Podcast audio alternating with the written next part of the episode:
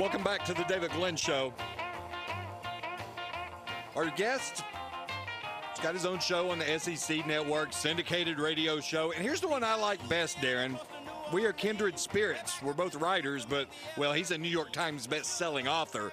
I don't have that on my resume, but maybe someday. Paul Finebaum, welcome to the David Glenn Show. Scott, thank you. And by the way, uh, it, it it is a nice thing that when when you die, they say that, but uh, in in in real life, it doesn't mean very much because you, you find a lot of New York Times bestsellers that have never really done anything. I wonder if it's like a pay per click or it's like buying Facebook followers or something. Yeah, you can do it's, that. It's close to that. I, uh, I I I did a book a book on a book on uh, Russian bots, and that's that was my bestseller. But um, it, it it is nice to say, but uh, having a, a, regular job is, is even nicer. So I'll, I'll I'll, I'll take both. I like it, Paul. Good perspective. Paul, earlier in the show, during the first hour, we had on Geoff Collins. He's the new football coach at Georgia Tech, as you well know. And, well, I just want to pick your brain. What What is your thought on that hire? How good of a fit is that for the Rambling Wreck? I think it's a good fit. Number one, uh, he, he's he's an alum, and uh, I've followed him uh, pretty closely in his. Uh, I think he's had two stints in the SEC, and that program needed a change. Uh, I, I in, in I'd probably say in the last five to ten years, uh, every time I talked about Georgia Tech, uh, I got pros and cons, and and it, it was it was it was right down the middle. And I think when, when you get to that, uh, it's probably time to move on. And I think that was a good decision by Coach Johnson. And I I think that program needs to be relevant again, uh, and and it just has not been in recent years. How how high is the ceiling at Georgia Tech? No, I don't think it's that tall. Uh, I mean, this is a program that uh, if you're in your 60s or 70s or, or, or older, you, you remember Georgia Tech as being one of the powers in, in college football. But uh, and and you can even remember what back 20, 25, 30 years ago they they won a split national championship. But I, I don't think they're uh, a, I don't think they're really a national championship type program anymore. But they certainly can compete in the ACC as as weak as the ACC has gotten outside of uh, one school. You know, Paul, actually, fun fact the last time I visited with you, I brought this up. The last time a school won the national title that was unranked in the preseason, Georgia Tech, 1990.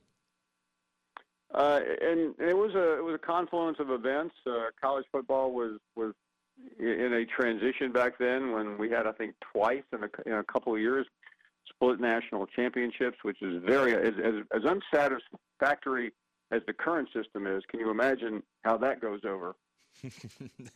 yeah, it would be people rioting in the streets. Paul, I, I, meant to ask you about this earlier, or at least send you a text, and I'm, I'm going to throw this at you. Our question of the day is destination schools, and Geoff Collins got me thinking, what what is a destination school? And I know he's from the Atlanta area. He's done two stints as an assistant at Georgia Tech. It's a good fit for him. He's coming home. But Paul, when when you look at the roster of schools that play football at the FBS level, what do you consider to be a destination school? What's the criteria? Well, I think it, it, it evolves, but but right now it's pretty simple. I mean, there there is there is a, an eight an A an A level, uh, and that is Alabama and and Clemson. Uh, you throw in uh, a handful of others uh, that are that are predictable. Oklahoma, uh, Michigan, uh, Ohio State. But yeah, really, uh, there are a lot of schools out there that to me are are, are problematic, and I think Tech is one of those. Uh, I think uh, a lot of them are. I mean, we, we really college football is not like basketball when you have the potential for in Auburn to make the Final Four. It, it's very predictable, uh, and and quite frankly, it's gotten pretty boring. Uh, I mean, we we have pretty much the same schools every year playing in the semifinals, and uh, and, the, and the same schools are at least from at the, at the five to six to seven range. The games are not very good, and and I, and I think the sport, as great as it is, had better uh, get its act together pretty quickly here, or it, the the interest in it. And I know this sounds uh, taboo in some parts of the country, including this part. Uh, is it's going to it's going to start diminishing. How how should we view a Texas and a Florida State? Are, are those still destination jobs, or is that just something from yellow newspaper clippings harking back to another time? To be determined. Uh, I don't think Florida State is. Uh, I mean, I, I, think if, if you look at uh, schools that have crashed and burned in recent years, Florida State would be the poster child. And and there was a great debate on on what happened uh, because it's it has not been very long. Uh, in fact, it's only been two years since uh, Florida State entered uh, entered the season number three in the country, about to play uh, the biggest preseason uh, game. What I mean by that is the opening weekend game we've ever seen. That was Alabama and Florida State. And yeah, I don't know uh, uh, because I, I'm, I'm not down there uh, whether the uh, criticism is deserved or not on Jimbo Fisher. I mean, I think you have to blame him for a good bit of it. Uh, his last season there, which which is what I'm referencing, they had they had to go out and spend uh, a fortune to get a to, to redo a game that was canceled by a hurricane so they could keep their bowl streak alive. And but but having said all that, Willie Taggart to me is not the right coach. He, he's shown me absolutely nothing. Uh, and and that program from from playing for national championships every year under Bobby and and later under Jimbo now is is is trying to get back to a bowl game.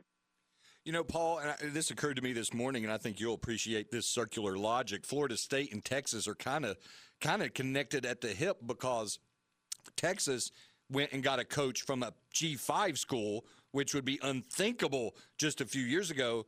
And Florida State went and poached somebody from Oregon, the Pac 12, after losing a coach who won a national championship. He left willingly. What did that do to the Florida State brand when you think about it?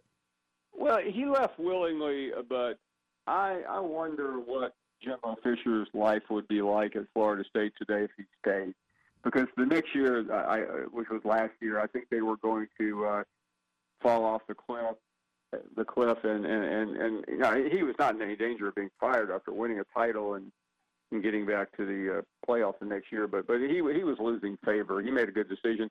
Yeah, Herman to me. Uh, I still believe he's a he's an elite coach, uh, but but Texas this year has has a lot to prove, uh, and you know you, you can't you can't live your life off of a bowl game. Uh, the Georgia game was significant, but uh, beating LSU is what they have to do. That that is week two of the college football season. It's one of the biggest non-conference games of the entire year. You know, you bring me to another point I wanted to address with you, and that would be scheduling in the SEC. Six of the top 10 toughest schedules are in the Southeastern Conference, and you have that game you alluded to with Texas and LSU. How much longer do you see the SEC keeping its current model of the number of conference games it plays? And do you see them finally getting rid of that next to last regular season game where they play those cupcakes? Well, they, they are not going to change. Uh, they're absolutely uh, steadfast in, in, in their refusal to go to nine games, and, and some of it is just pure pure selfishness. Uh, they don't they they they don't want uh, the the middle to lower division teams with uh, with another conference loss because it it affects their their uh, their bowl eligibility issue. And as far as the the uh, the next to last weekend, that's changing a little bit. Uh, I, I think they've heard the criticism this year. For example, uh, A and M is playing at Georgia, which is a, an unusually good game for what is always the worst weekend of the year. But when it gets right down to it, the SEC just doesn't care what anyone else thinks. Uh, they are they are tone deaf on that on, on that front. Uh, Scott, they they are so good, they are so powerful uh, a lot of this has to do with Nick Saban. That uh, they literally thumb their nose at the rest of college sports, and, and I, I think it's a mistake. Listen, I I, I, I work in the SEC uh, footprint, but I think playing uh, not playing nine uh, puts them under puts them under under under the gun. And you know the non-conference schedules are debatable. Uh, I mean, this year everyone is railing on Alabama because they're playing Duke. Um, but but they played. Uh, but two years ago they played FSU, which was number three in the country. They played Michigan. They played Southern Cal. They played Clemson before. There's there's there's not much. Uh, there, there are not many teams left for Alabama to play uh, outside of opening the season against Clemson and then ending the season against Clemson. Yeah, I mean, you look at it. How many uh, these schedules are made so far in advance, anyhow. But when you look at the upper crust of college football, as you said, it's a pretty elite club. It's slim pickings, and Duke is a program that's done better, going to bowl games every year under under David Cutcliffe. I, I see no harm in it, but you'll never placate everybody, or at least the Alabama naysayers. You'll never please them because they're not playing the the Pittsburgh Steelers or the Dallas Cowboys. The one thing I do see, and I hope to see more of, uh, is, is more home and home games. I mean, I, I've been to all these uh, games in Atlanta and Orlando, and Dallas and Houston, and quite frankly, I'm sick of them. I, I don't think college football was meant to be a, a neutral site game. We have them at the end of the year. Uh, there's nothing like being at a, I mean, uh, at, at, a, at a home stadium. Two years ago, Georgia took 50,000 fans to South Bend. They're returning the game this year. Uh, you're seeing, I think, uh, Georgia and Clemson have uh, renewed a great rivalry. Uh, I, I just, uh, I mean, part of one of the most enjoyable parts of, of covering college football when I was a, a beat reporter was was going different places. Uh, they, I mean, I, listen, I, I spent most of my life going to SEC towns. I know them all very well, by the way. Um, but you know, I went to Norman, I went to Notre Dame, I went to State College, I went to Lincoln. Uh, fans want to do the same thing. Uh, they there, there's only there's only so many times you can go to Atlanta to watch a game or, or Dallas. Uh, it should, and, and I and I, I I just hope they put these games out of business. They're, they're not they're not done yet, but I think you'll see, especially as we we gravitate to an 18 playoff, which we will, in spite of what all the uh, the, the, the, the dons of the five families say when they sit together uh, at the at these Power Five conventions. Uh, we're we're going to see less and less of these neutral site games. And Paul, before we let you go, real quick, can you give me a team that you can see going to a next level this this season, and can you give me a team that you can see regressing?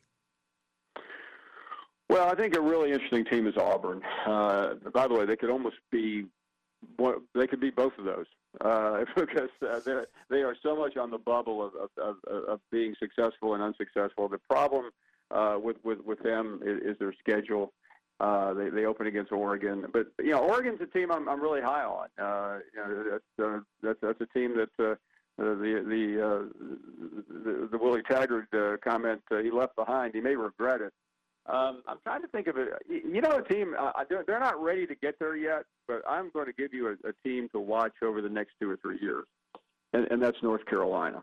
I think one of the shrewdest off-season decisions was bringing Mack Brown back. Uh, I know Mack very well. He still has a hunger. He left the game as one of the best coaches of the modern era, and I don't think he quite got the credit he deserved. And I am going to predict that North Carolina will be in an ACC championship game in three years. You know, Paul, I, I, I, agree with that 100% because I think there's value in a veteran coach stepping back for a few years, resetting and viewing the game through a different prism, especially as it's evolved as much as it has over the past 10 years. I think I think he brings a lot of value not only for his experience, but from the different perception he has now of how to do things. And he was on the verge of being the dominant coach in the game. Uh, you know, in 2008, 2009, he lost to, to Nick Saban. One of those years – uh, I think it was eight. He was denied a chance to play for it, even though he had maybe the best team in the country. Um, I, you know, things just happen, uh, and and it's it's already been hashed out. But but to me, uh, he he has not gotten the credit as one of the, the best coaches of his era that he deserves. He's on the SEC network. He's on ESPN. He's on radio. He's a New York Times best-selling author, for goodness sake. You can follow him on Twitter at Finebaum. Paul, as always, it's been a pleasure, buddy. It is always fun to be on. Uh, talk to you soon, Scott. All righty, Paul. Appreciate it. It's Paul Finebaum. You can follow him on Twitter at Finebaum. And, well, that's always time well spent.